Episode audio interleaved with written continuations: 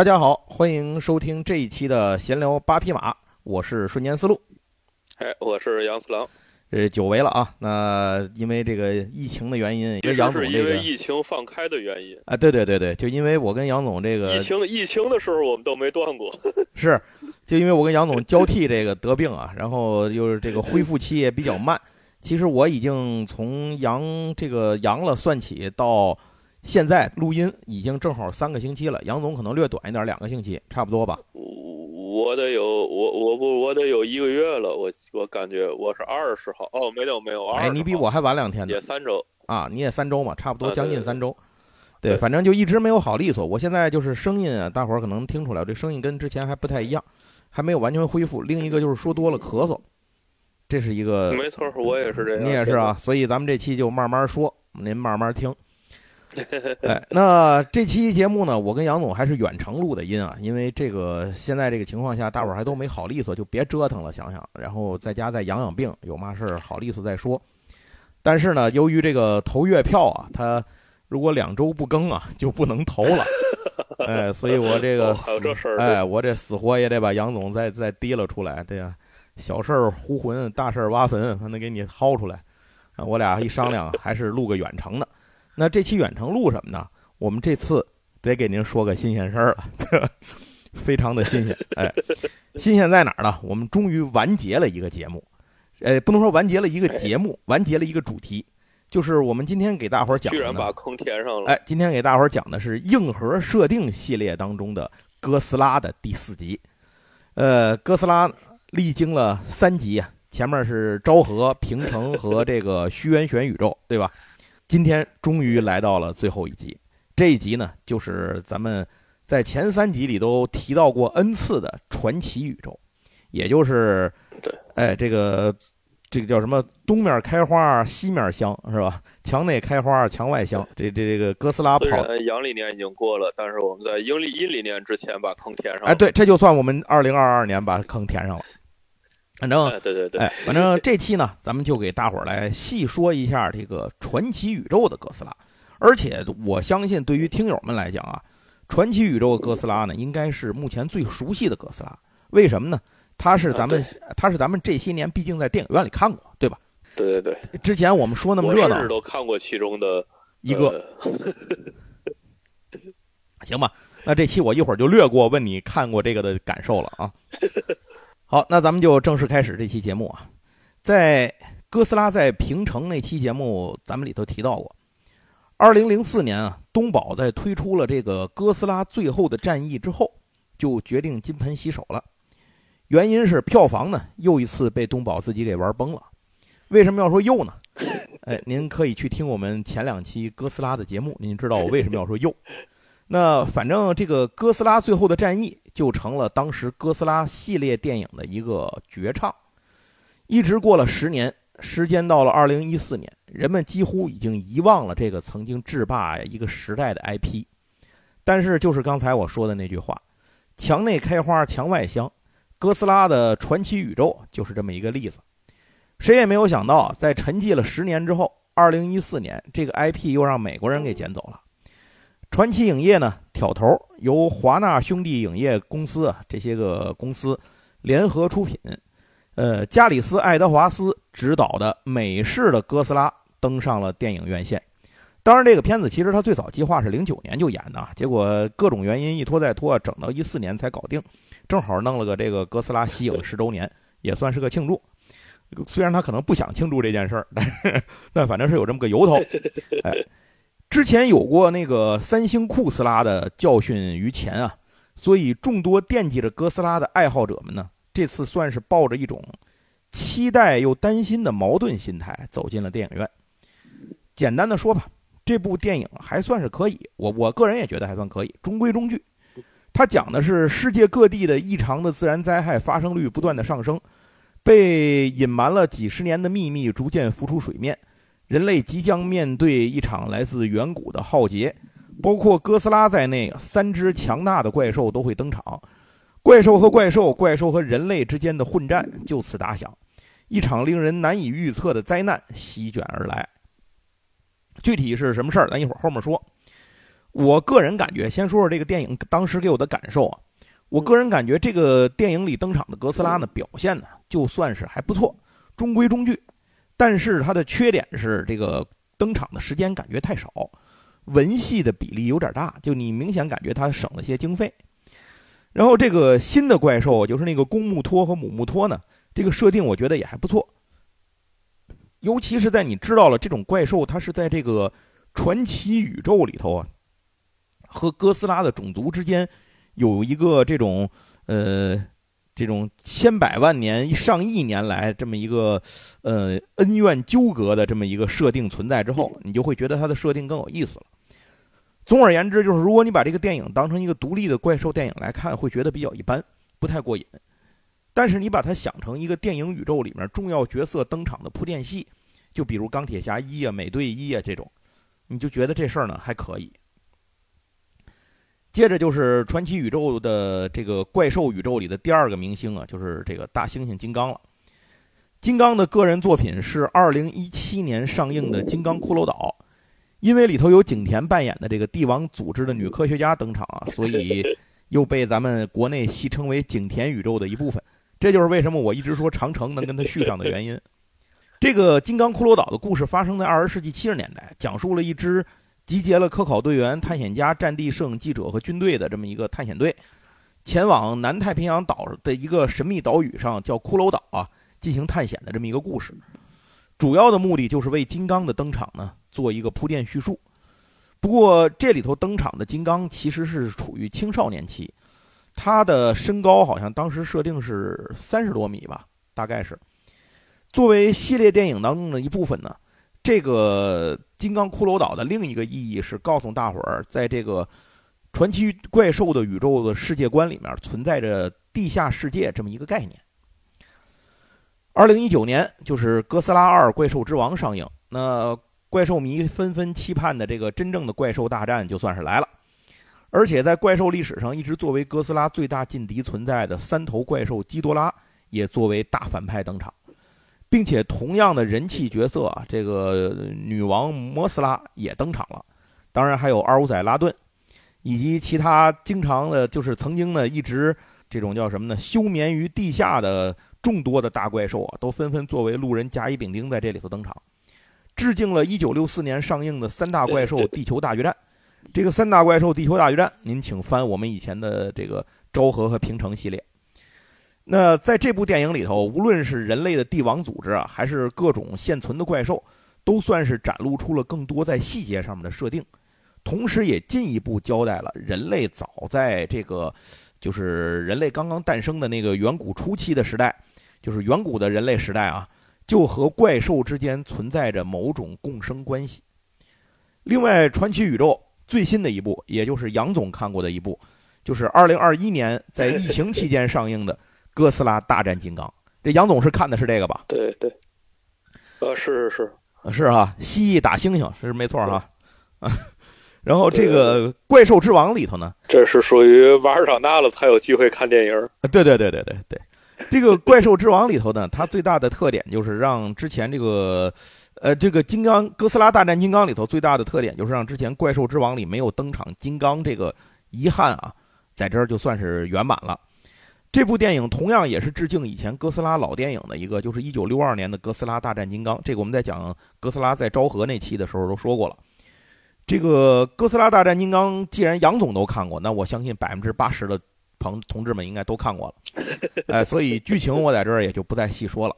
重要的是机械哥斯拉的出场，以及对地下世界的展现，然后还有呢，哥斯拉和金刚一族自古以来的一个关系的交代。行，那咱们就用十分钟不到的时间啊，把目前传奇怪兽宇宙的四部电影都过了一下。为什么说的这么简单呢？这是因为今天我们的节目根本就不是介绍电影，但是作为硬核设定栏目啊，我们如果不讲一下这个电影前面的铺垫呢，又没法说后面的设定，所以咱还得快速的说一说。从现在开始，开场白讲完了，我们这期节目才算是正式开始。啊，顺便说一句，这期节目有抽奖啊。杨总最后还是提醒我一下，那这期节目的正题呢，咱们就是通过设定的角度，来按照时间线的发展，从头整理一次传奇宇宙的背景的设定。这里面首先这四部电影在上映顺序上和他们所对应的真这个时间线的顺序是不一样的。就是《金刚骷髅岛》虽然是第二部上映的，但在时间上其实它是最早的，所以这里都得做一个调整。就是我会把它这个顺序按照这个时间的发生的顺序进行一个调整。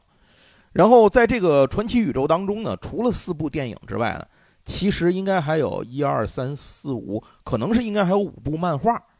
就是一会儿咱们讲到了再说吧，应该有五部漫画，传奇影业这个掏钱画的这个漫画。这几本漫画对于传奇怪兽宇宙来说是一个非常非常重要的设定和剧情方面的补充，所以我也都会把它拆散了呢，扔进整个咱们时间线里头来，直接讲给大伙儿。如果您听到的一些情节发现在电影里头根本就没有，您说这孙子从哪儿来的这些东西在这胡沁是吧？不是，这是来自于这个官方的漫画里头的。所以呢，咱们现在就正式开始讲述传奇怪兽宇宙里面的。这个时间线的发展，首先，时间从远古时代开始，这个两亿五千万年前二叠纪时期，地球上充满着高强度的辐射，很多吸收辐射生存的远古生物呢，生活在这个时候，这里面就有很多现在人类根本不知道曾经存在过的超巨大生物，也就是远古泰坦巨兽。随着一颗陨石撞击地球。造成了大量生物突然灭绝，而原本高强度的辐射也开始消散。幸存的泰坦巨兽们因为没有了这些强辐射的生存必须条件，所以呢，就是要么死去，要么陷入沉睡，要么呢就转入了充满地核辐射的地下世界去生存。偶尔在地表上出现呢一些这种泰坦巨兽，就后来成了世界各地流传的神秘怪兽和。什么妖怪呀、魔鬼呀、神灵啊等等这些传说。到了五百万年前，最初的人类祖先诞生。作为小型的哺乳类动物啊，这个时候的人类既无尖牙又无锐爪，只能勉强躲避各种肉食者的袭击。在这个肉食者的这种威胁和和这种阴影的笼罩下吧，坚强的度日。到了二十五万年前。此时，在陆地残存在这个非洲角落里的智人开始向外发展，并且在这个过程中，消灭或者是同化了当时在世界上曾一度占据主导地位的尼安德特人，以及其他的这个类似的种族，并慢慢的成为了地球的主导生物。五万年前，一只长有三个龙头的金色太空怪兽从天而降，意图消灭地球上所有的生物。此举触怒了哥斯拉，最终被哥斯拉击败，冰封于南极厚厚的冰层之下。这场大战也被当时的人类目击并绘制成了岩画，作为神迹膜拜。另外呢，也是在五万年前，亚特兰蒂斯人将哥斯拉作为神明开始崇拜。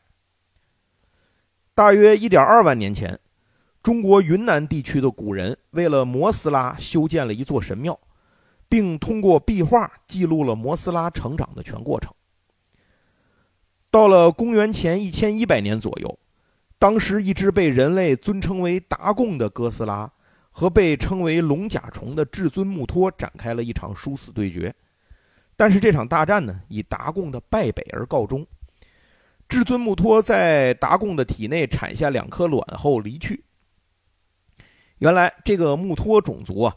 需要借助在哥斯拉这样的泰坦巨兽身上产卵，并且呢，以宿主体内血液中的含这个含核辐射的血红蛋白作为食物，这个卵才能长大，最终呢杀死宿主并破体而出。因此，哥斯拉和穆托这两个种族一直是死敌。在公元一九一五年，爱因斯坦公布了震惊世界的智能方程式啊，这个质量方程式。人类从此迈入了原子时代。时间到了一九四三年，美国海军巡洋舰叫劳顿号，在航行中遭遇不明生物袭击，全船只有一名幸存者，叫威廉·比尔兰达。他坚称罗这个劳顿号是被海中的巨大生物击沉的，但这个说法呢，美国军方并没有采纳，对外发布了遭遇军事袭击的说法，结束了调查，试图大事化小，小事化了。但是比尔兰达没有放弃调查，继续自己在秘密的调查真相。一九四四年，第二次世界大战当中，一架美军飞机和一架日军的飞机在空战中呢，双双坠落到南太平洋的一座无名岛上。两位飞行员分别叫汉克·马洛和丁军平，跳伞后继续在岛上厮杀。然而，就在这个时候，一只巨大的手掌从悬崖下伸了上来，接着两人看到了让他们终生记忆深刻的一幕：一只身高超过三十米的大猩猩。从悬崖下探出头来，两人这才意识到，在这个岛上拥有统治权的并不是人类，而两人也因此放下了恩怨，共同求生。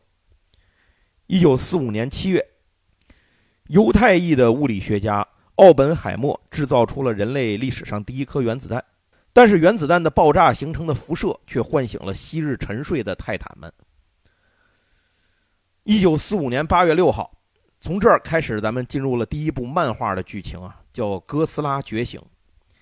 一九四五年八月六号，美军将核弹投在了日本广岛，在巨大的蘑菇云之下，这座城市化为飞灰。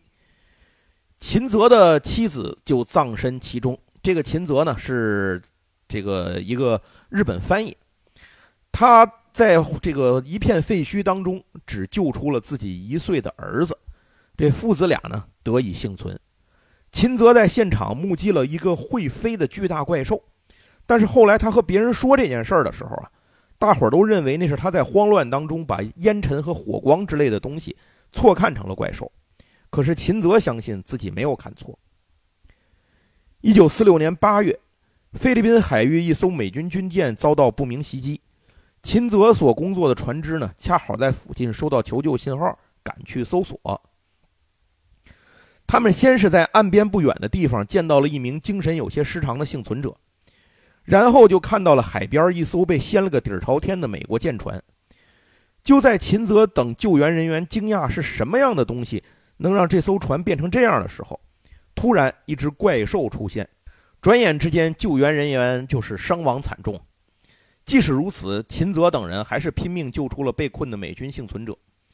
这次救援让秦泽。被美军看中并招募加入，同时秦泽也确认了怪兽存在的事实。经过这件事儿呢，美国政府设立了一个秘密组织，由麦克阿瑟直接负责，目的是调查大型未识别陆上生物，简称 MUTO，也就是木托。呃，该组织被称为帝王组织。这个帝王组织的任务就是秘密猎杀怪兽。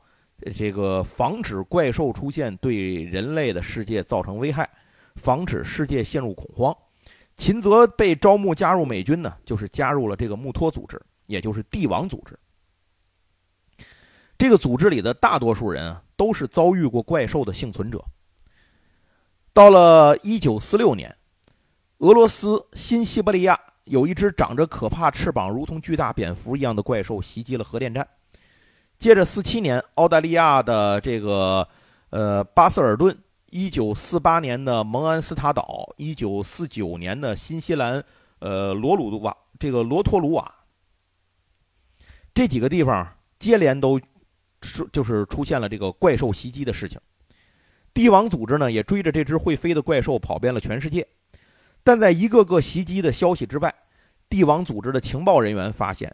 似乎在这只怪兽袭击的事件当中，还有另外一只怪兽的存在。有目击者声称，那是一个类似于巨大蜥蜴一样的怪物，可以用后足直立行走。是它的出现赶走了那个会飞的怪物。一九五零年，雅普岛海域又有幸存者目击了第二只怪兽的出现。它刚一出现，那个会飞的怪兽就跑了。同年。关岛的港口遭到了怪兽袭击，赶来调查的帝王组织从当地人这个口中得知，第二只怪兽有一个名字叫哥斯拉，但这个是当地的一个传说当中的怪兽，可以谓是家喻户晓。据说这个怪兽生活在海洋深处。为了调查这个线索，一周后，帝王组织找来了当时最先进的潜水艇，其下潜深度足以达到马里亚纳海沟的底部。但是这次调查一无所获，可是秦泽确信那个怪兽就在海沟深处的某个地方。一九五二年，英国伦敦被一种烟雾所笼罩，交通瘫痪，大量居民吸入烟雾，造成了伤害。当月因此死亡人数超过了四千。帝王组织的调查认为，这是某种巨大生物的翅膀扇动云雾造成的。同样，在一九五二年，咱们刚才说的那个劳顿号唯一的幸存者比尔兰达正式加入了帝王组织。一九五三年，对外伪装为帝王海运公司的帝王组织总部呢，得到了一块生物肢体的样本，这是来自于一九四六年菲律宾海域袭击事件的某座小岛。这个排球大小的组织呢，看起来像是一种脱落的鳞片或者是残肢，但经过检查发现，这个东西竟然它是一个完整的细胞，感觉上类似于珊瑚或者是蚁群。最可怕的是，这种细胞受到辐射之后呢，会立刻再生为完整的怪兽。这个东西被帝王组织命名为“死亡之群”。帝王组织认为哥斯拉可能是比死亡之群还要古老的生物。但无论这些生物，呃如何，它们都应该生存在两亿五千万年前的这个二叠纪时期。当时地表辐射是如今十倍以上。像死亡之群这种可怕的生物，至今没能够统治地球的原因，可能就是有哥斯拉这种顶级掠食者是以它们为食，形成了一种平衡。直到陨石坠落打破平衡，地表的辐射骤减，幸存的巨兽们只能去。寻找这个就是更新的这种生存的空间，或者是大量的进入休眠，这个怪兽的时代才结束。现在人类使用核弹呢，又把他们都唤醒了。广岛核爆炸吸引了就在附近地下休眠的死亡之群的细胞，再次集结重生，并且呢，追寻着全球的核设施，一路袭击，一路补充自己的能量。令人细思极恐的是，现在地球拥有各种各样的核设施和核武器。死亡之群有充足的能量补充，那么早晚有一天，它会强大到哥斯拉也不是对手。到那个时候，人类必定被其灭绝。当天晚上，一块沾染在海星这个身体上的死亡之群的碎片，因为逃过了这个帝王组织的销毁，在城市中受到辐射线的影响，很快复制生长，在城市里形成了一个新的死亡之群，并且。去寻找自己的本体，为了阻止死亡之群变得更加强大，秦泽呢孤身踏上了寻找哥斯拉的道路。一九五四年，在南太平洋的蒙安斯塔岛上，哥斯拉与已经更加强大的两只死亡之群开始交战。秦泽接到岛民的通知，赶快就是赶快驾船赶到的时候，看到哥斯拉消灭了一只死亡之群，但另一只呢重伤逃窜。这个时候呢，这个帝王组织赶到啊，看到了被原子吐息烧毁的这个死亡之群啊，然后这个听闻了另一只逃走的事情，他们就联合美军啊，搞了一个在历史上代号叫“喝彩城堡”的行动。这个行动可能很多朋友在上历史课时都知道，这其实就是美军在比基尼环礁的这个氢弹的爆炸实验。哎，在这个故事里，这个传奇宇宙的故事里呢，这次氢弹爆炸。被解释为是有计划的在比基尼环礁使用氢弹，想要杀死哥斯拉和另一只死亡之群。秦泽试图试图说服上级啊，这个哥斯拉他只是在追杀另一个死亡之群，把对方消灭之后，自己就会返回深海休眠。但这个说法呢没有被采纳，喝彩城堡照常推进。哥斯拉进入了预定伏击地点，同时那只残存的死亡之群也在这里。哥斯拉确实是在追击对方，但氢弹呢，一如计划般的被引爆了。死亡之群的这个死亡虫群呢，就是这个死亡之群呢就被爆炸彻底消灭。帝王组织确信哥斯拉也被消灭了，但秦泽知道这不是真的，人类没有武器能够消灭哥斯拉。一九五九年，帝王组织开始在全球布局。苏联飞机拍摄到西伯利亚冰架上出现大型人工设施，遮盖物上有帝王组织的标记。一九七三年，休斯顿布鲁克斯提出地球空心假说，认为地球中心呢存在一个人类未知的世界。这个假说立刻引起了帝王组织比尔兰达的兴趣，他将布鲁克斯招募进帝王组织。这个咱有朋友看过那个电影，就是。金刚骷髅岛的话，布鲁克斯就是那个黑人科学家。嗯，然后呢，比尔兰达组织了一次探险，前往一个被称为骷髅岛的神秘岛屿。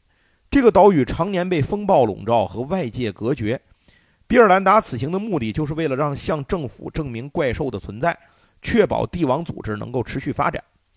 果然，他们在这儿见到了很多变异的大型生物，然后通过投放炸弹的方式，都是为了经费和哎，对对，都是为炸经费，并且呢，他们通过投放炸弹的方式啊，试图找出怪兽。谁知这个行为又招来了金刚，探险队的直升机都像拍苍蝇一样都被拍落了，死伤惨重。同时，投掷炸弹的这种鲁莽行为还重新唤醒了骷髅岛地下被封印的金刚一族的宿敌，叫做骷髅蜥蜴。包括比尔兰达在内，很多人最终就都在岛上葬身在骷髅蜥蜴的腹中。不过，幸存者们在岛上得到了一群原住民的帮助，并见到了二战时飞机坠落于此、至今还健在的美国飞行员汉克马洛。你还记得刚才说那个二战的时候掉下俩人来吗？这个汉克马洛还活着，那个日本飞行员呢已经去世了。最终，人类和金刚达成了和解啊，协助金刚杀死了骷髅蜥蜴。这些人呢，也得以重返现代世界。通过骷髅岛之行，帝王组织进一步确认了其他怪兽以及地下世界的存在，并收集到更多关于远古泰坦的资料和证据。离开骷髅岛后，布鲁克斯与女与这个华裔女生物学家山结婚，就是那个，呃，景甜扮演的那个角色。后来，他俩人生了一个儿子，叫埃伦·布鲁克斯。一九八零年，老秦泽去世。在东京举行了追悼会后，老秦泽的儿子，就是当时那个秦老秦泽从那个核爆的那个广岛的废墟里头救出来的他那儿子，一岁的儿子，现在已经长大了。他呢，就是秦泽朱四郎博士。秦泽朱四郎博士见到了帝王组织派来的代表，希望邀请他加入帝王组织，并专门负责追踪哥斯拉。这时，秦泽才看到了帝王组织的机密文件。上面标注着，在喝彩城堡行动之后，未能确认哥斯拉死亡，但由于哥斯拉一直未出现，因此帝王组织多年来还在一直保持高度警惕。文件结论是哥斯拉仍在某处存活。一九九一年，莫纳岛火山发现了一头休眠的巨兽，当地的庙宇的传说呀，这个东西是火焰恶魔，又叫天空之神，帝王组织为其命名为拉顿。并在火山上建立了前哨站五十六号基地。接下来，故事进入了骷髅岛的漫画，也就是《骷髅岛金刚诞生》这个漫画。一九九五年八月七号，当时已经服务于帝王组织的埃伦·布鲁克斯，就是老布鲁克斯和山的儿子，在南极的某次任务的时候，私自带队行动，临时前往了骷髅岛。这是因为他之前从他父亲的文件里头偶然看到存在骷髅岛的这么一个事儿，而且还看到呢，帝王组织把这个岛留给金刚啊来统治，就是觉得这个让怪兽统治一个岛屿这事儿特别不靠谱，他呢想去实际调查一下。同行的小队成员还有密码专家梅多夫、医学博士伊芙琳、生存专家卡斯滕以及语言和神话学专家里奇奥。艾伦的目的是找到被父辈多年来隐藏的骷髅岛的秘密，计划登岛七十二小时后带着证据撤离。然而，飞机刚进入骷髅岛，就遭到了岛上一种群居类飞行怪物叫惊魂秃鹫的袭击。他们坐的是那个类似于鱼鹰的那种侧旋翼飞机啊，然后这个飞机就坠毁了。一行人呢跳伞逃生。艾伦决定先找到父亲记录当中的那些土著人去寻求帮助，不过。他们没走多远，就遇到了一群食肉类恐龙的袭击。生存专家卡斯滕第一个被撕成了粉碎，其他人呢被困在一个山洞里。密码专家梅多夫的肩膀和肋骨呢都被撕裂，身受重伤。走投无路时，一只巨手从天而降，把那群食肉龙打了个落花流水。接着，土著人赶到救下几人。一个名叫阿托的土著人孩子竟然会说英语。交流之下才知道，当初美军飞行员马洛教会了几名土著人说英语，这个孩子就是从他爸爸那儿学会的这种英语这个语言。在土著人这个部落里头得到救治之后，众人很快融入其中。语言学家里奇奥甚至已经开始学习这个土著人的语言了，而且他迷上了饮用部落中的一种酒水。同时，艾伦发现这个部落有一种非常结实的围墙。阿托跟他说呀，那是为了抵挡恶魔建造的。很快，艾伦等人又发现土著人绘制的壁画里面记载了一位先知带领他们的族人，叫做伊维族人，就是这些土著人的祖先，到此躲避战乱。壁画里显示，这个先知预言了天外来客的到来，这就是当时掉下来的那个美军飞行员，然后还有十多年前比尔兰达的探险队，然后还有现在艾伦这些人。语言学家里奇奥在饮用部落内的酒水并研究壁画后，似乎开启了某种超级感知的能力。他的脑海里开始浮现出幻觉，出现了骷髅岛上金刚一族和骷髅蜥蜴族群之间拼杀的场景，双方都试图将对方斩尽杀绝。突如其来的景象一闪而过，但依然给里奇奥造成了他没有意识到的精神创伤。当晚，里奇奥狂饮了更多的酒水，参加了土著人的聚会。转天早晨，阿托来叫艾伦等人去参加朝圣。呃，这些人才发现里奇奥已经在身上描绘了土著人的纹身图案，众人呢也都跟随着他在身上画好了这些图案。在阿托的带领下，来到一艘不知多久以前搁浅在这儿的一艘远洋的木质帆船的这个残骸里。众人发现这条船竟然是属于当初印这个荷兰的东印度公司。船里面画有更多的壁画。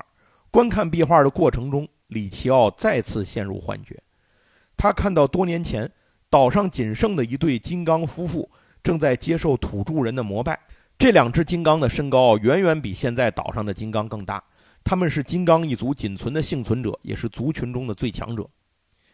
此时，艾伦收到信号，他们的飞机驾驶员还活着。飞机呢需要维修，勉强维修之后呢还能飞，但接下来。众人就之后的方案却产生了分歧。艾伦等人呢，想要带着搜集的证据返回帝王组织，但里奇奥坚持想要留下来，和金刚更加接近。他此时已经把金刚完全当做了神明。随后，一行人又来到了金刚父母的墓地，看到了两具超级巨大的金刚尸骨。这里被土著人称为葬神谷，也是一处朝圣的场所。不过，他们也看到了穿行其间的骷髅蜥蜴。显然，这些家伙虽然受到重创啊，但是并没有团灭。在阿托的带领下，几个人进入了一处秘密的山洞。刚一进来，里奇奥就陷入了幻觉。他声称这里就是演这个岛上这只金刚的诞生之地。在幻觉中，他看到了多年前金刚的父母和骷髅蜥蜴大军的最后一战。在殊死搏斗的间隙，金刚的母亲产下了他。并将他藏在这个山洞里。刚出生的小金刚就在山洞的缝隙当中目睹了自己父母的死去，而他也成了金刚一族最后的幸存者。不过，众人此时无心听这个神神叨叨的里奇奥多说，他们一心想要离开这里，回到现代文明世界。幸好这时的飞机呢已经来到，大家就可以撤退了。此时，变数突发。一枚地对空导弹把飞机炸了个凌空开花，众人惊讶地望去，发现正是里奇奥开的火。愤怒的女医生伊芙琳呢，端枪冲上去想要打死里奇奥，但却被里奇奥抢先开枪击毙。这些被众人捡到的这个十几年前比尔兰达探险队遗留的武器，如今成了艾伦等人的催命符。最终，当一切尘埃落定，里奇奥也死于岛上。虽然土著人这个土著人啊给艾伦找来了一只小船，但是艾伦已经理解了金刚存在的意义，他决定留在岛上和土著人一起生活，把自己行动的来龙去脉通过录音记录下来，密封后放入小船，令其飘入大海。一九九九年，帝王组织在菲律宾发现了一具类似哥斯拉怪兽的骨骼化石，里面发现了一只休眠的木托的卵，并且呢。已经有一个卵孵化出来了，不知道那个卵里的东西去了什么地方。这只孵化出来的木托其实就是雄性木托啊。为什么叫木托？要说一句，不是帝王组织叫木托吗？是帝王组织用他们这个组织的名字，就是这个木托 M M U T O 命名了第一种发现的未知的怪兽。因为哥斯拉之前已经被命名过了，那个死亡之群也当时被起过名字了，所以他们现在呢成立的这个组织呢，就是成立这个组织之后见到的第一个没有被命名的怪兽，他们就给它起名叫木托了。很快，日本的确鹿罗市核电站发生了这个大规模的核泄漏事故。日本政府以为是地震造成的，但其实是雄性木托顺着洋流游到了这个地方，呃，偷食了核原料。休眠的这个卵呢是雌性木托，被帝王组织运到了美国内华达州一个地下核废料存放地进行研究。二零零五年，帝王组织效力的一对夫妇马克和艾玛发现了一种可以和泰坦交流的工具，命名为奥卡。这是一种跨时代的革命性发明。同年，前英国特种部队军官、军情六处特工艾伦·乔纳组织了自己的雇佣兵组织，利用在黑市交易巨兽 DNA 的信息，呃，谋取暴利。二零零八年，陈爱玲博士就是电影里头章子怡扮演的那个角色，啊，当然了，她扮演的是一对双胞胎啊。那个陈博士是一对双胞胎姐俩，他们呢以这个神学和民俗学家的身份加入了帝王组织。开始从世界各地的神话中寻找泰坦巨兽的线索。二零零九年，中国云南的雨林深处果然找到了一处一万两千年前建造的古老的金字塔神庙，其中有一颗尚未孵化的巨大的茧，这里被帝王组织建造成了前哨六十一号基地。二零一二年六月四号，一艘美国军舰在南在这个南太平洋打捞到了艾伦释放的漂流小船。并将录音送到了帝王组织。当时准备退休的老布鲁克斯终于得到了失踪的儿子的信息，老人这才知道自己失踪多年的儿子究竟去了哪里，身在何方。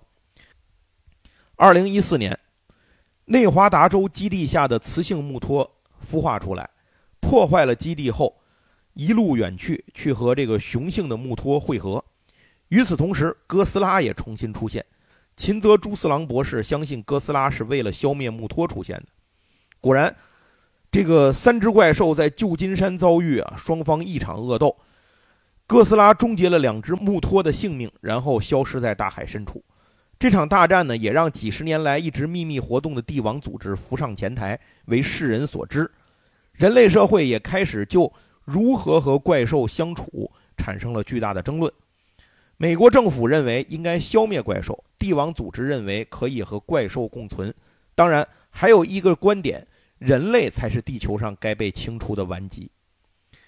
这场灾难性的怪兽事件中，马克和艾玛夫妇的儿子不幸遇难，导致夫妻关系迅速崩溃，进入了分居状态。马克呢也退出组织，去成了一个摄影家；艾玛呢则留在组织内，全身心投入研究。接下来，故事又这个时间线呢，又进入了一部漫画讲述的内容，这就是《哥斯拉余震》。接在前面这个第一部哥斯拉电影之后，同样是2014年，还是在关岛马里亚纳军区联合司令部扣押了一名嫌疑犯。这个人就是之前提到的英国军官级特工，如今雇佣兵组织的首首领艾伦·乔纳。就在军方纳闷这个手上血迹斑斑的雇佣兵为什么要出现在。这个地方的时候，突然一只怪兽从地下冒出来，袭击了这个基地。然后哥斯拉赶到，双方开干。这只怪兽似乎无心恋战啊，很快潜入地下逃走。十八小时后，帝王组织发明了奥卡设备的艾玛博士以及秦泽朱四郎博士抵达关岛基地。在这里，艾玛博士认为新的怪兽呢是为了吸食在基地里面核潜艇中的核能出现的，而哥斯拉呢是为了消灭对方。秦泽博士认为，哥斯拉算得上在某种程度上啊是一种守护者，是地球一种自身的平衡机制。不过，艾玛等人刚上飞机准备离开，就发现飞机被那个艾伦·乔纳给劫持了。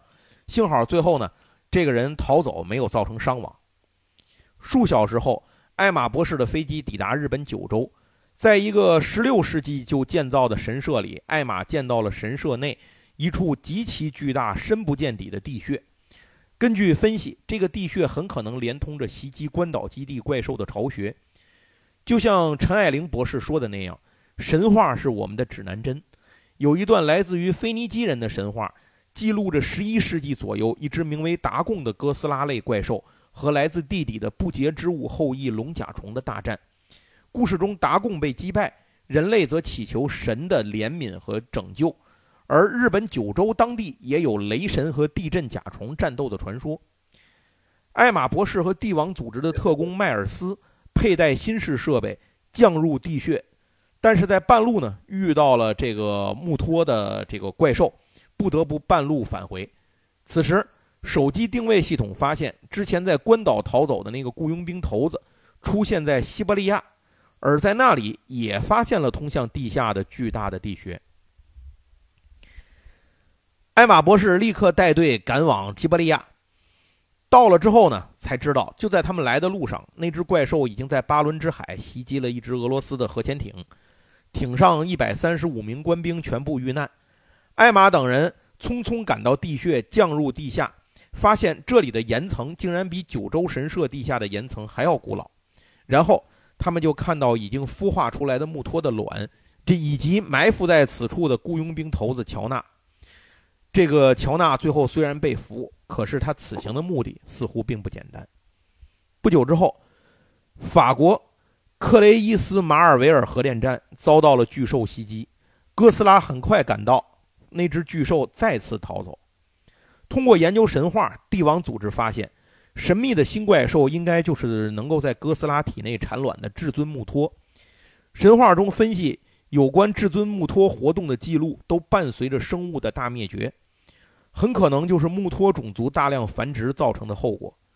等地球生态完全被木托种族控制之后，这些木托的个体呢会产下新一代的个体，然后互相攻击残杀，留下最强的那个进化为新一代至尊木托，如此反复循环。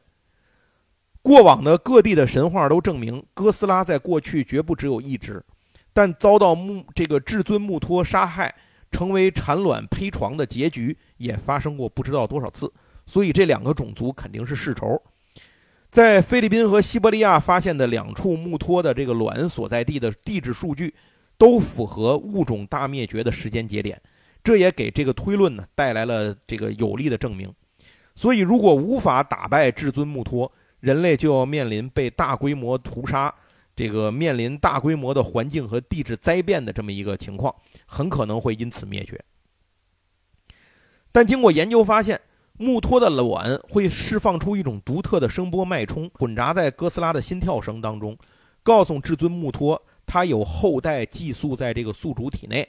这样，至尊木托呢就会避开这个宿主，它要让哥斯拉活着，才能给卵提供源源不断的辐射能。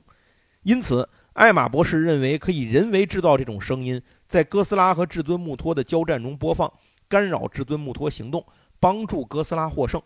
否则，至尊木托在袭击各地核设施的过程中会变得越来越强，早晚这个哥斯拉就不是对手了。西班牙所属的亚速尔群岛英雄港上，这个监控设备啊，发现至尊木托正在赶往这里，于是。帝王组织提前在这儿布置了巨大的音响阵列，通过声音模拟对其进行干扰。可是这次行动失败了，干扰的声音不断，就是不但没有影响到至尊穆托的行动，反而让他变得更加狂暴。现场呢，死伤非常惨重。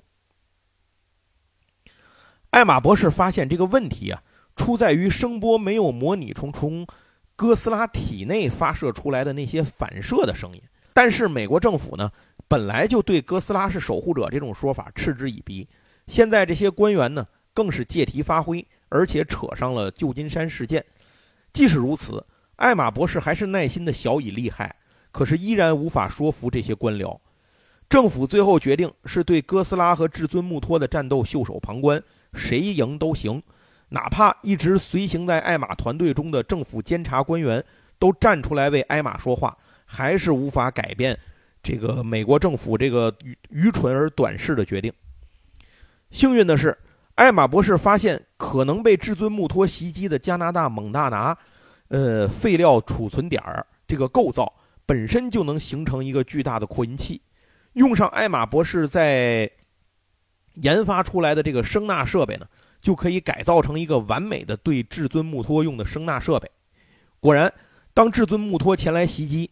已经获得了强大力量的至尊木托呢，把哥斯拉给击伤了，好像是我记得把他那个后背上那个背脊都给打碎了一个。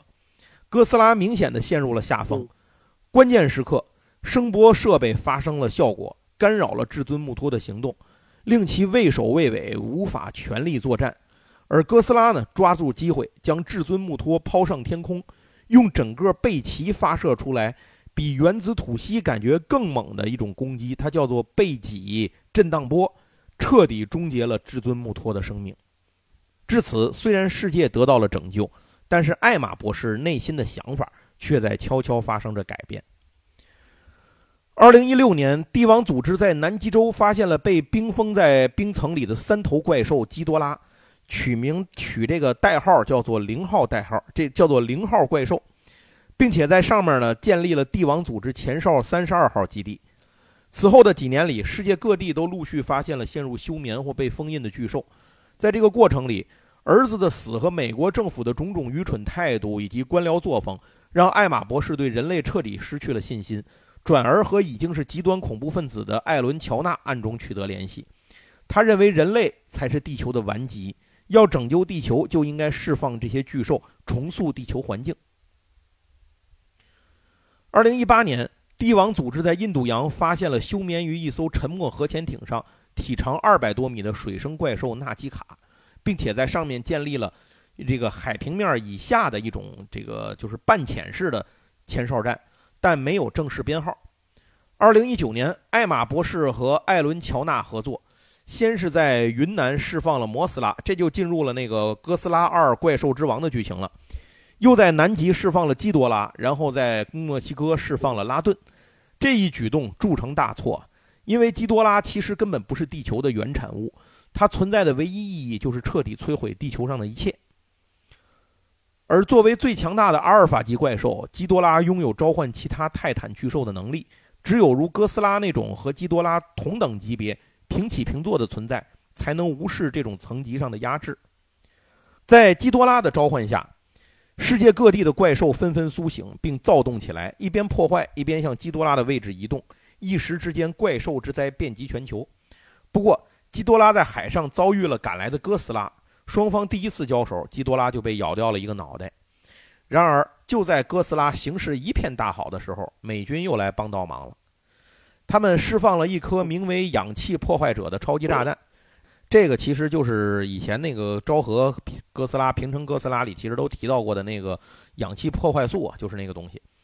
这种武器能够瞬间破坏大范围内的氧气，让一切呼吸氧气的生物都无法生存。希望能够以此同时消灭两只最强怪兽。结果自然是不出意外的又出了意外，哥斯拉遭到重创，奄奄一息。但是原本就是这个宇宙怪兽的基多拉。就根本不吃这套，因为它不呼吸氧气。这个时候呢，就非常尴尬了。唯一能够守护地球的哥斯拉呢，被美军自己给干残了。这种自毁长城的手法令人窒息。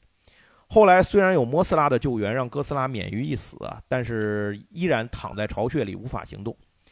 无奈之下，唯有迅速让哥斯拉恢复全盛状态，才有可能帮助人类度过这个劫。于是，秦泽朱四郎博士决定牺牲自己。他单人驾驶潜艇进入哥斯拉的海底巢穴，引爆了一颗核弹，为哥斯拉补充能量。这个方法确实管用，哥斯拉满血归来。然而，这个时候基多拉也已经神功大成，之前被打掉的那个脑袋呢，都已经长出来了。哥斯拉赶到后，两只怪兽立刻开打，但是哥斯拉却处于下风。前来协助的怪兽女王摩斯拉则被二五仔拉顿缠住。虽然摩斯拉重创了拉顿，但自己也为了掩护哥斯拉呢，被基多拉的射线打到垂死。最后，摩斯拉利用残存的一点力量，把这个自己剩余的力量啊，都通过磷粉转移给了哥斯拉，让哥斯拉进入了一种空前强大的红莲状态，直接秒杀了基多拉。其余的怪兽，包括拉顿在内，都赶紧朝拜哥斯拉，尊其为怪兽之王。在这个过程里，艾玛博士也发现自己想的原本是让怪兽们恢复自然平衡，所以要对怪兽还要加以一定的控制。但是艾伦·乔纳就是个疯子，他就是觉得人类都该死绝，想要让怪兽彻底灭绝人类。加上随着对基多拉的了解，艾玛越发发现自己之前的选择是错误的。于是，在女儿和自己丈夫的协助下，依靠奥卡设备协助哥斯拉扭转了战局。但是艾玛博士呢也是下落不明，大概率呢也是死于了此次事件。不过在最后新闻报道里说，好像是发现了一个茧啊，那个茧呢应该就是摩斯拉留下的。摩斯拉这种怪兽有一个最大的特点，就是它可以通过茧的留下茧的方式，然后再养育自己的后代，并且把自己的记忆传承给后代。所以在某种形式上讲呢，也算是一种得到了重生的方式。下面剧情进入了另一部漫画，叫做《金刚国王》。在二零一九年哥斯拉和基多拉大战的过程当中啊，这个大猩猩金刚完全没有出现。那么这个时候，金刚在干什么呢？因为基多拉的出现啊，就是基多拉的能力，使得这个骷髅岛外的风暴，大的风暴，时速四百公里速度的风暴，开始向骷髅岛内移动，造成岛上的各种灾害频发。帝王组织旗下一批顶尖飞行员被临时抽调到骷髅岛，交由乔安娜·爱德华上校指挥，协助老布鲁克斯博士展开地下世界探险行动。因为帝王组织通过检测发现骷髅岛地下的入口被打开了，这个七年前完全封闭的入口，如今不知为何已经开启。现在呢，需要驾驶飞行器进入这个入口，才能抵达地球内部的世界。然后建立和地表的双向联系，在那边搭建一个前进基地。但是调查发现，入口处有一种能量，就是这种重力反转边界，其作用是隔离地心世界和地表世界。穿过这层边界会发生什么事儿？见到什么东西？谁也不知道。现在呢，就只能指望着怪兽能过的地方，人类也能扛过去。很快，由于受到基多拉威压的影响啊，岛上的怪兽也都纷纷发生了异动。只有同样为这个顶级阿尔法级怪兽的金刚不为所动，那些普通的怪兽变得狂躁且易怒，开始争勇斗狠。平时被尊为风之神、对人类秋毫无犯的圣虎，就是脑袋上长的鹿犄角的一只白虎，就突然开始攻击人类。如果不是金刚出手掰断了这个圣虎的脖子，可能岛上的人呢死伤惨重。这个时候的金刚呢，已经比当初这个《金刚骷髅岛》那个电影的时候发现它的时候长得更加高大、更加强壮，已经接近了百米的高度，是毋庸置疑的骷髅岛最强存在。随着对地下地下入口的探索，人们发现这个入口被激活的原因是因为里头有什么东西要出来，而最终从入口的这个能量漩涡里钻出来的是一只泰坦巨兽。被称为暗渊之王的巨大蝙蝠怪兽卡马佐兹，这个家伙擅长用声波攻击，一出来就和金刚大打出手，并且仗着飞行的优势，总是把金刚拎到天上，然后扔下去摔个七荤八素。此时，帝王组织的战斗机群赶来支援，干扰之下才让金刚扳回劣势。最后，这个女飞行员伯恩斯上尉艺高人胆大。在卡马佐兹的眼睛前方突然加速冲破阴障，依靠冲破阴障的冲击波，在猝不及防之下，把这个蝙蝠怪兽呢震晕到震晕，跌到了地上。金刚抓住机会冲上去呢，一通胖揍啊，解决了战斗。最后把这个被打成一滩烂泥的大蝙蝠呢丢回了地下入口。人类和金刚合作打败了敌人，但气候灾难的变化却无法逆转，岛上的土著人死伤惨重。仅有少数人被帝王组织转移，一个名叫吉雅的土著人小女孩被金刚所救，并和金刚建立了互相信任的关系。同时，分析出失去风暴屏障后，存在同为阿尔法级的这个哥斯拉能感应到金刚的存在，并来找麻烦的这个危险。帝王组织决定建立一个硕大的穹顶，人为将骷髅岛的一部分和外界隔离，称为金刚管控区，也是帝王组织那个内部登记的。前哨三十三号基地，年轻的女科学家安德鲁斯博士被委任为这个基地的负责人。与此同时，被选中担任地下飞行器这个驾驶员的人呢，叫林德下士，他也抵达了骷髅岛。虽然这个时候布鲁克斯和安德鲁斯两位博士啊，都根据当时的情况劝阻地下探索计划不要进行，最好暂停。可是林德对此充满信心。他坚信这会成为人类的一部巨大的飞跃，只有了解泰坦和他们的世界，才能在这个世界上和他们和平相处。看到林德这样坚定的态度啊，以及他充分的理由，所以地下探索计划继续推进。金刚保护区的穹顶呢，也陆续建设完成。金刚暂时在穹顶下生活，避免了被哥斯拉发现。接着进入哥斯拉统治这部漫画的剧情。这边呢，放下金刚不表，咱们返回头来说，已经和基多拉大战之后君临天下的哥斯拉。哥斯拉当了老大之后呢，是过得并不安生，因为那些觉醒过来的巨兽们经常给他找事儿。这边刚教训了来偷核弹当零嘴的蜘蛛状泰坦啊斯库拉，那边又调停为了争夺地盘爆发冲突的安胡鲁克和贝西摩斯，然后去海底救出被人类捕获的纳吉卡。接连不断的战斗令强如哥斯拉也显得疲惫不堪，但他从回忆中找到自己之前那个海底巢穴的时候，却发现之前那个秦泽朱四郎博士在这引爆核弹，虽然救活了自己，但是也把这个巢穴给整个炸没了。而那场爆炸呢，还打开了这个地方原本被封闭的一处通道，就是连通地下世界的通道。从中涌出的鱼类怪兽竟然试图袭击哥斯拉。这些怪鱼的首领在单挑中被哥斯拉轻松地拽出了脊柱，然后一发原子吐息烧成灰烬。但失去了可以补充辐射的巢穴之后，哥斯拉不得不调动起自己与生俱来且很久没有使用过的能力，就是通过背鳍，哥斯拉能够感应到两极之间奔涌的风，正以奇怪的方式流动，以漩涡状的形式聚集于地球上的某些地方。这让哥斯拉被唤醒了一些远古的记忆。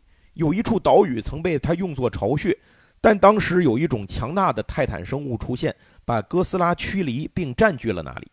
在得到了摩斯拉的力量之后呢，此时的哥斯拉也发生了一些变化。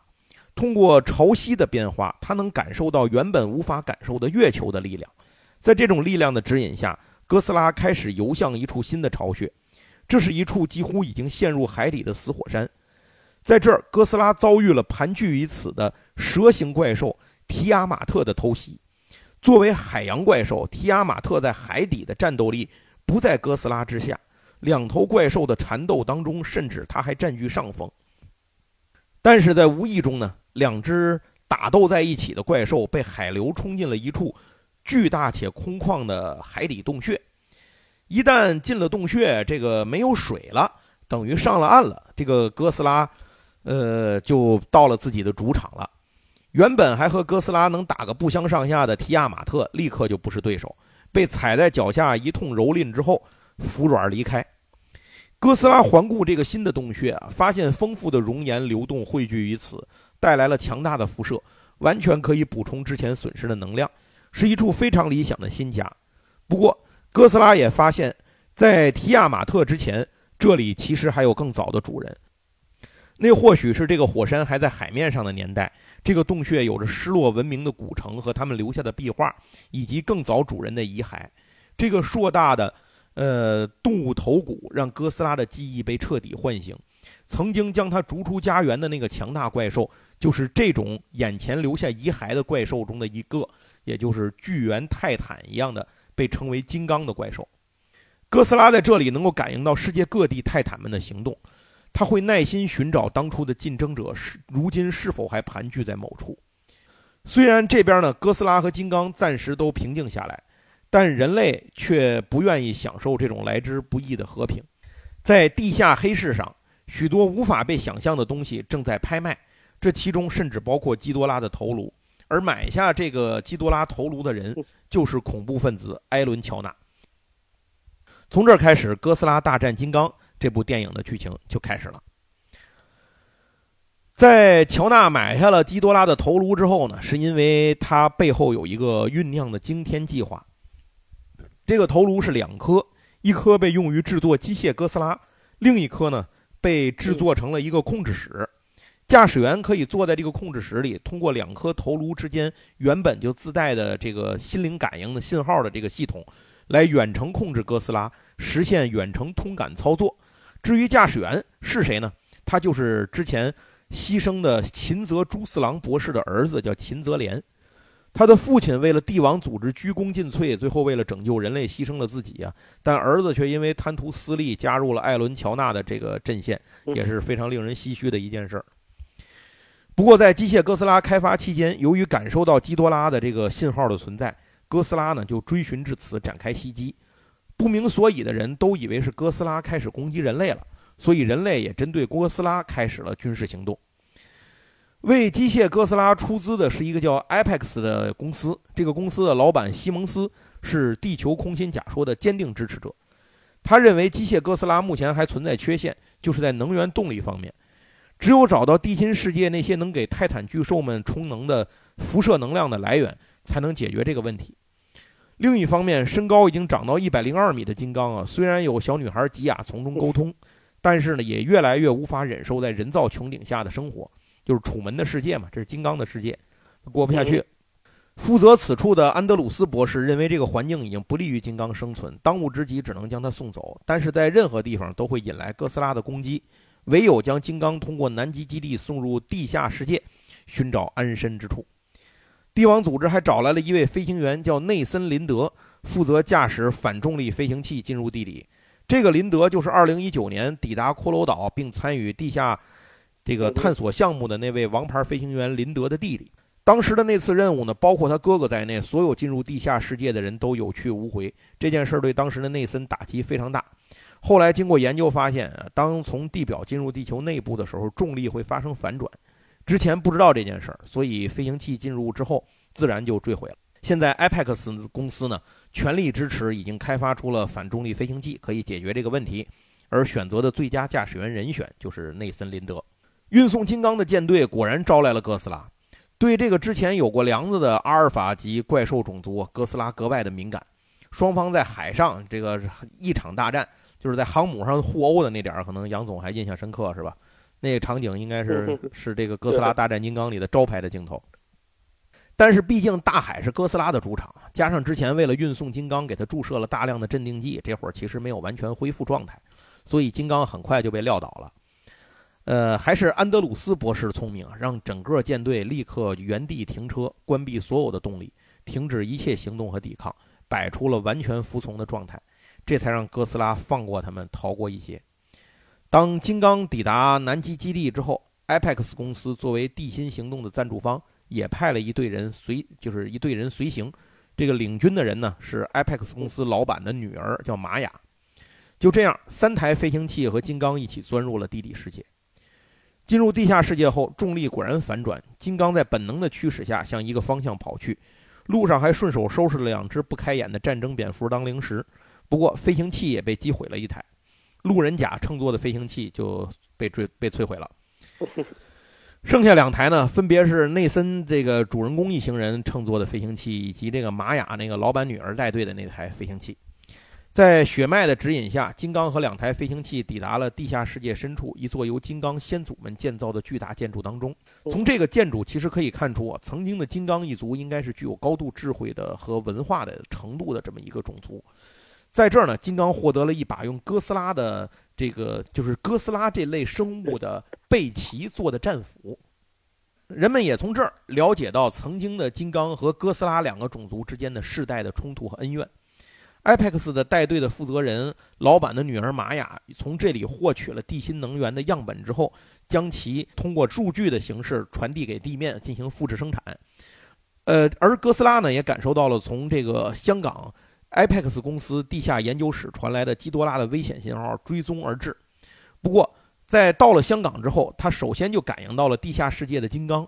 直接用原子吐息从香港地表打通了一条通往地下世界的通道。这个说实话，我看到这时感觉非常扯淡，这个有点太过牛逼了。这是阿拉蕾吗？我的天啊，太厉害了！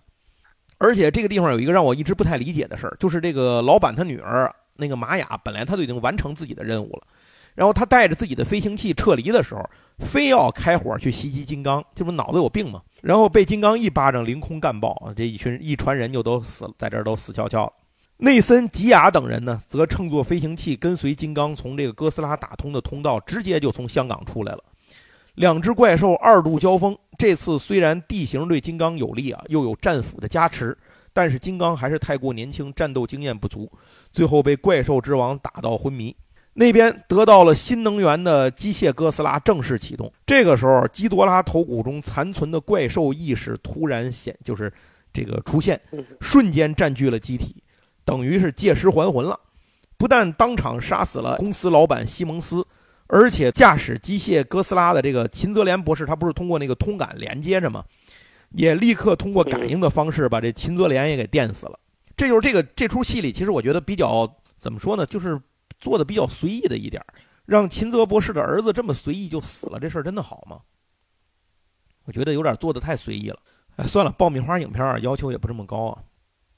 这个时候，机械哥斯拉就冲出了地下，来到香港的地面，大肆破坏。哥斯拉与之迎战，但是因为之前的过度消耗不敌，内森集中。内森急中生智，用飞行器对哥斯拉进行心脏起搏，将其救活。此时，金刚醒来，在小女孩吉雅的教导下，放下恩怨，抄起斧头来帮助哥斯拉。这就上演了两只顶级阿尔法怪兽伺候一个的这么一个场景，竟然两二打一占不到上风。见此情景，在机械哥斯拉控制室那边，另一队的这个主角分队的人马赶紧加大了破坏力度。让机械哥斯拉机能暂时失灵，最后被这个金刚手中的战斧得到了哥斯拉的原子吐息充能之后，砍断了四肢，随后拔出了头颅和脊椎，遭到了彻底摧毁。大战过后，哥斯拉和金刚也都认同了对方的能跟对方共存这件事儿，然后各自离去。哥斯拉消失于茫茫的大海，金刚返回了地下世界。帝王组织呢，则在金刚的地下领地里建立了一个观测站。至此为止，这个传奇宇宙的内容就全部都讲述完了。这也意味着咱们这个硬核设定栏目中哥斯拉系列在经历四期之后正式完结。之后如果再开硬核设定呢，一个是我们会可能接着会讲哈利波特，一个呢是就应该会开这个环太平洋了。呃，另外呢，就是到目前所知的消息啊，《哥斯拉大战金刚》的续集正在拍摄，流出的副标题是“起源”，因此这可能是一个追溯到地下世界起源的故事。由于之前传奇和东宝的版权合作到期，很多人都担心这个怪兽宇宙就此夭折啊，失去哥斯拉。但是根据导演发布的花絮猜测，哥斯拉还会登场。随后果然，东宝公司也公布了双方延续合作的消息。所以这个版权问题呢就已经解决了。呃，根据目前的这个猜测，剧情上猜测啊，哥斯拉和金刚据说是会合伙联手对抗在隐藏在地下世界中的某个巨大的威胁。然后电影可能还会展示地下世界和泰坦巨兽的起源，以及骷髅岛的很多秘密，让人非常期待二这个二零二四年这部作品的上映。嗯，另外，传奇影业还公布了怪兽宇宙将和苹果流媒体。合作推出一部怪兽宇宙衍生剧集的消息，这个剧集命名暂时命名为“沙漏”，这个“沙漏”呢就是帝王组织 logo 的一个来源。剧集内容似乎贯穿了帝王组织的发展历史，可能会从怪兽之灾造成的普通人受害者的角度来看待怪兽。至于具体现在有就是里头还有什么内容啊，没有更多的消息，咱们只能拭目以待。总之，传奇宇宙未来的发展还是令人非常期待的。那非常感谢大家收听这期的闲聊八匹马节目。我们一开始说了有个抽奖啊，所以在这儿我们要特别鸣谢奖品的赞助方，呃，太原墨鱼工作室的墨鱼，也是我们之前节目中经常登场的最熟悉的陌生人，呃，这个桌游设计转型最成功的假币制造者啊，墨鱼。呃，墨鱼同志呢给我们赞助了很多他自己做的这个纪念币。那。具体这个纪念币的样子啊，我们这次抽奖呢是一套恐龙币，这个具体的样子呢会在放在咱们这个喜马拉雅节目的叫做节目简介里头，我给您把那照片放在那儿，大伙儿可以看一下是什么样的。抽奖的方法很简单，第一，您呢给我们节目点个赞；第二呢转个发；然后第三呢就是给我们留个言。这个留言的内容呢可以聊一聊您对硬核设定这个系列。呃，之后有什么样内容选题方面的建议，可以跟我们聊一聊。我们到时候呢，就会从这个留言里头呢抽一位朋友，然后到时候送给您这个奖品。抽奖的范围呢，包括喜马拉雅和小宇宙两个平台，所以您在哪边留言都可以。抽奖的结束时间就是我们这个节目播出在您看上架时间往后推一个礼拜，就是这一周之内，您的回复都有都有效。之后，我们就从这里面抽取，通过回复评论的方式，会告诉您您中奖了，然后怎么跟我联系，怎么领奖，等等等等。那啊，对，还有一件事儿，大伙儿有兴趣的话，可以加我们的听友群。加群的方法呢是搜我的微信，大写的 G A O 就是高，然后八四六零九三九四，加我的这个您通过的这个理由呢，您就写加群，我看见之后给您加个好友，把您拉进来。最后最后，如果您手里有月票，还请给我们不吝赐票投给我们的节目。那那咱们这个闲聊八匹马的这期硬核设定节目，也是哥斯拉的最后一期，就到此结束。非常感谢您的收听，咱们下次再聊，拜拜，拜拜。